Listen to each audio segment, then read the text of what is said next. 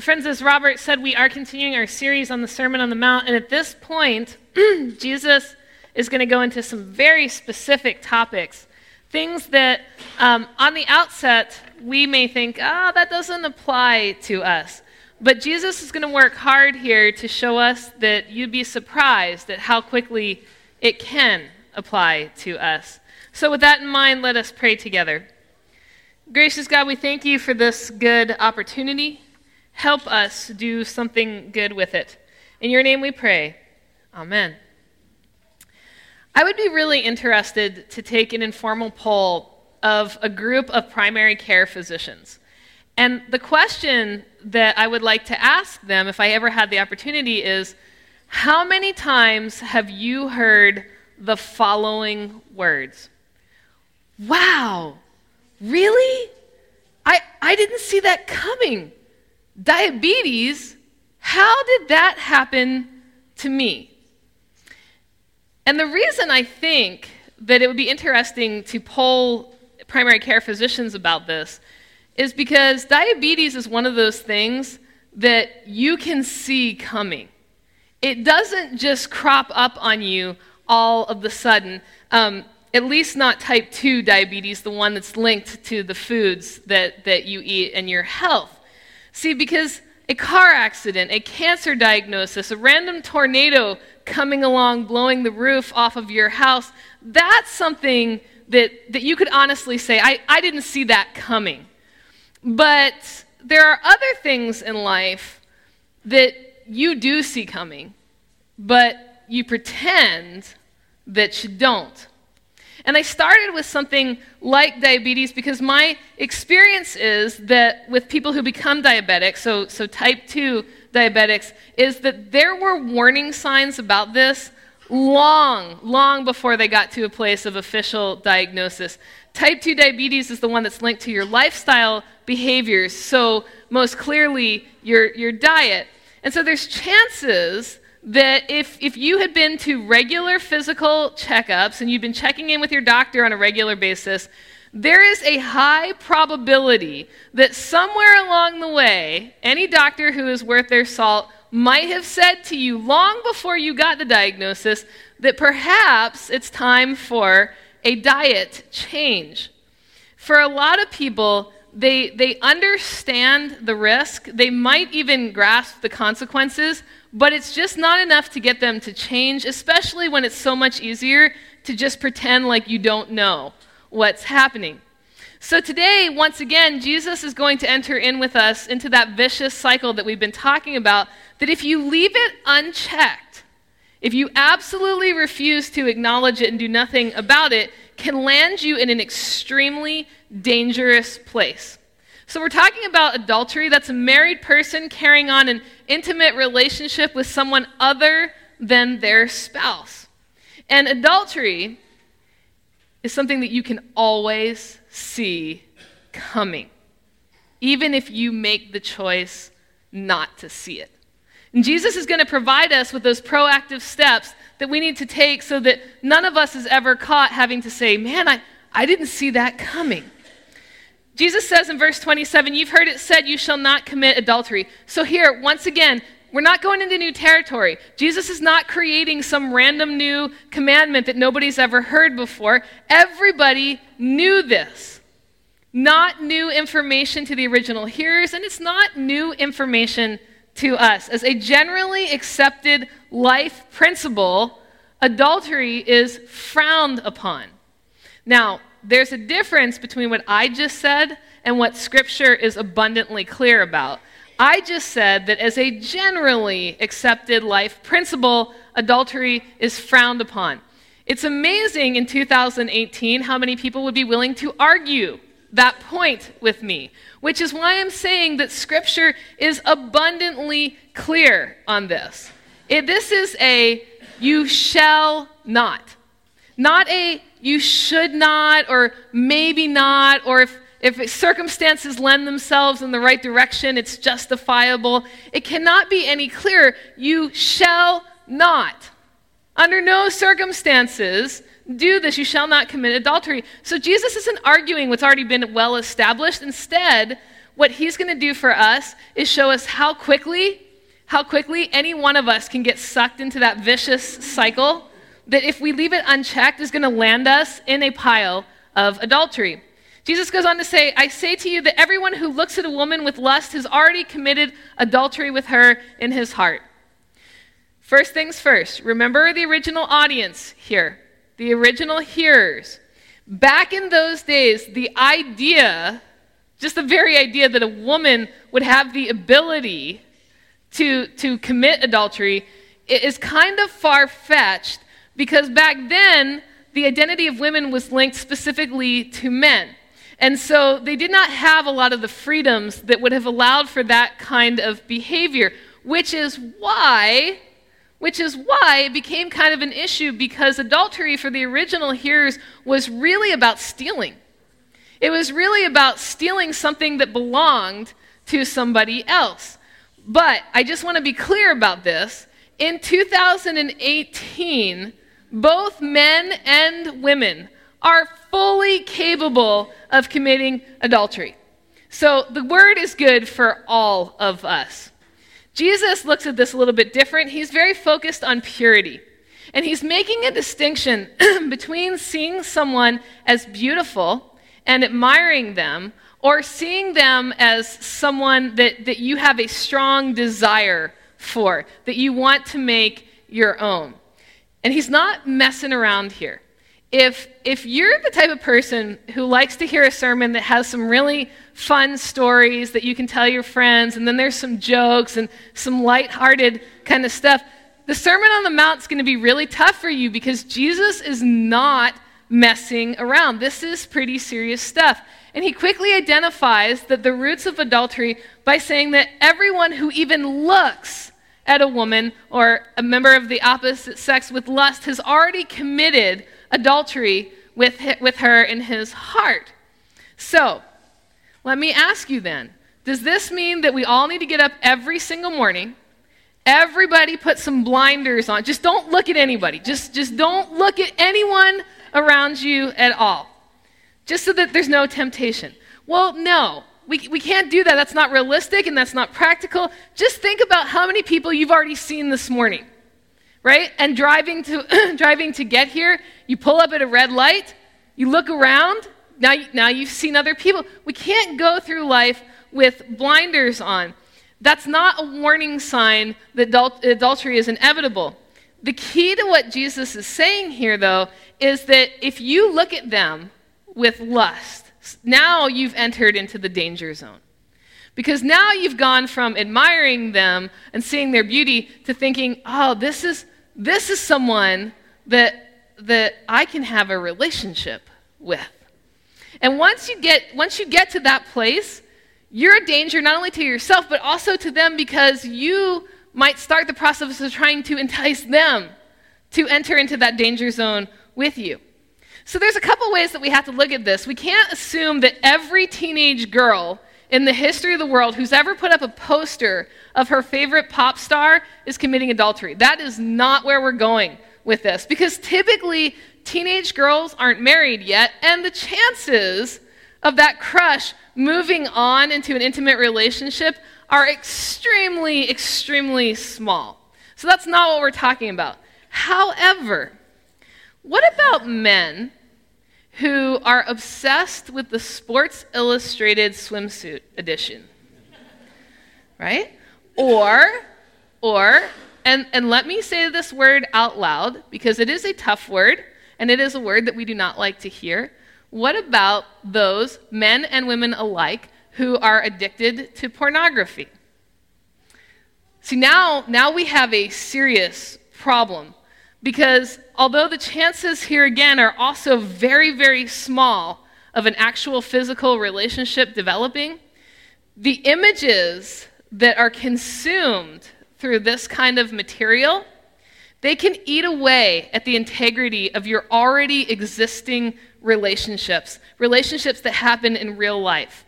So in basic terms what happens is when you kind of engage in this behavior is that you're taking your eyes off the prize, and that's your spouse. And you're undermining what marriage is and the expectations that go with marriage, and you're creating some false realities that, that your spouse may not live up to. The trap is so much easier to fall into than you might think. And it happens to men and it happens to women. One of the interesting things now is they're starting to study the use of pornography by women, and it is much higher than you could ever possibly imagine. So, something that starts out very casual can snowball into something that has the potential to be devastating extremely quickly. And we have to be aware of it. We have to talk about it and confess it. We have to repent and turn away from it. It is not enough to say, yeah, I, I have an addiction to the swimsuit issue. You have to turn away from that because just to say it out loud without taking any kind of action to remove yourself from it means that you're still exposing yourself to it. And that's, that's when you get into that vicious cycle. But isn't that how most addictions work, right? They start out very small, and then they snowball into something that wrecks people's lives.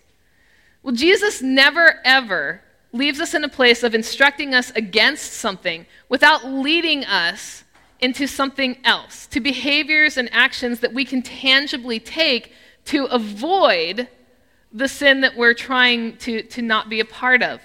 So Jesus preached if your right eye causes you to sin, tear it out and throw it away, because it is better for you to lose one of the, your members than for your whole body to be thrown into the scriptural word here is Gehenna, hell. And if your right hand causes you to sin, cut it off and throw it away, because it's better for you to lose one of your members for, than for your whole body to go into hell. Now, let's picture that for a second right? Picture everybody cutting off arms and feet and eyes. But Jesus starts with the eye because the eye feeds our imagination. And imagination is a God given gift, but if you feed, if you feed dirt into the eye, then it becomes dirty. And imagination becomes dirty. And all sin, not the least sexual sin, begins from a place of imagination. So, therefore, whatever it is that feeds the imagination is of maximum importance to our kingdom righteousness. Not everybody reacts in the same way to all objects. But if your eye is causing you to sin, Jesus says, gouge it out. Now, all preachers exaggerate to some degree. You know this, right? Yes? Pastors tell a story. We, we exaggerate it because we want to make sure that you get the full impact of, of the story. There is no scholar who is going to argue that Jesus was advocating that all of us become blind amputees. That is not where Jesus is going here. Instead, what Jesus wanted to convey is how serious this issue is and how seriously we need to take it, especially since we live in a culture that is starting to say, oh, well, it's okay, and under certain circumstances, and if you feel like it, and there were reasons, Jesus is saying, no. No, no, no, this is, this is serious. And he wants the listeners to understand that sometimes you have to take drastic steps, steps like gouging out an eye or cutting off a hand, that they would be preferable those actions would be preferable than casting your entire life into the pit of hell. So there's radical actions that have to be taken to avoid the cause of those temptations. Another reason that we can't just assume that Jesus meant that we should literally gouge out eyes and cut off hands is that um, you could look with your other eye. You totally could. You can touch with your other hand. What Jesus is getting at is, is that we have to take some kind of initiative, though, to get rid of practices that cause lust. And for some of us, that's going to be really radical action.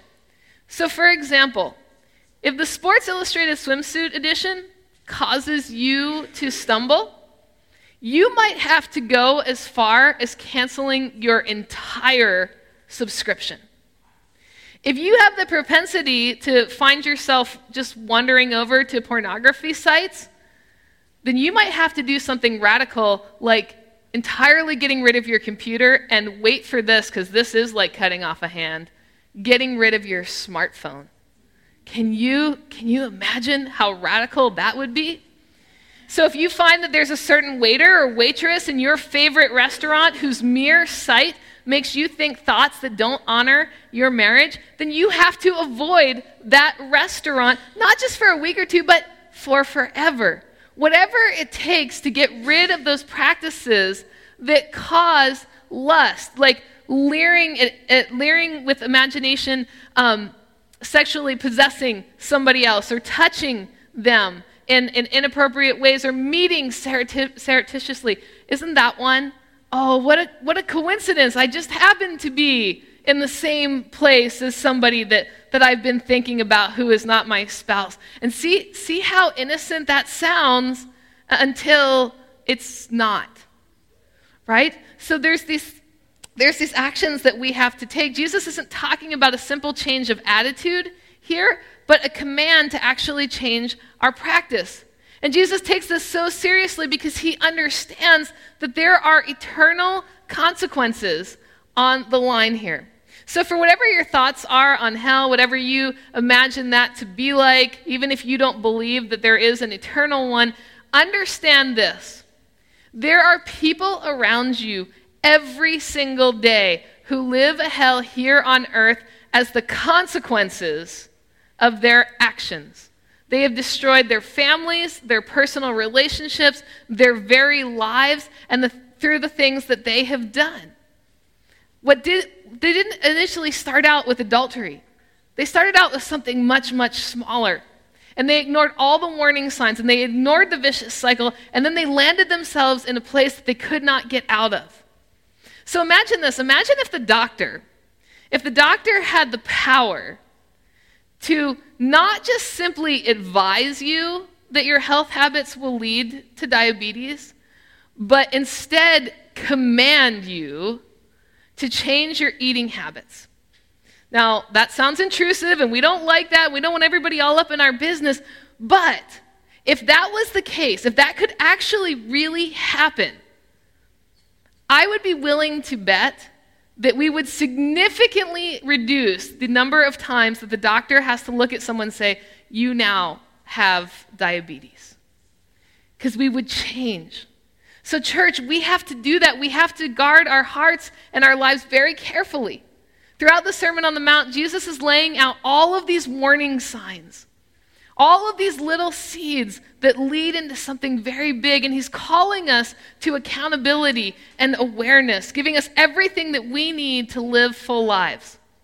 Those of us who've been around on the planet for a while, we, we know that despite the warnings and the instructions, none of us, none of us is going to get it perfect. And that's where the grace part comes in. But grace should never be your starting point for sin.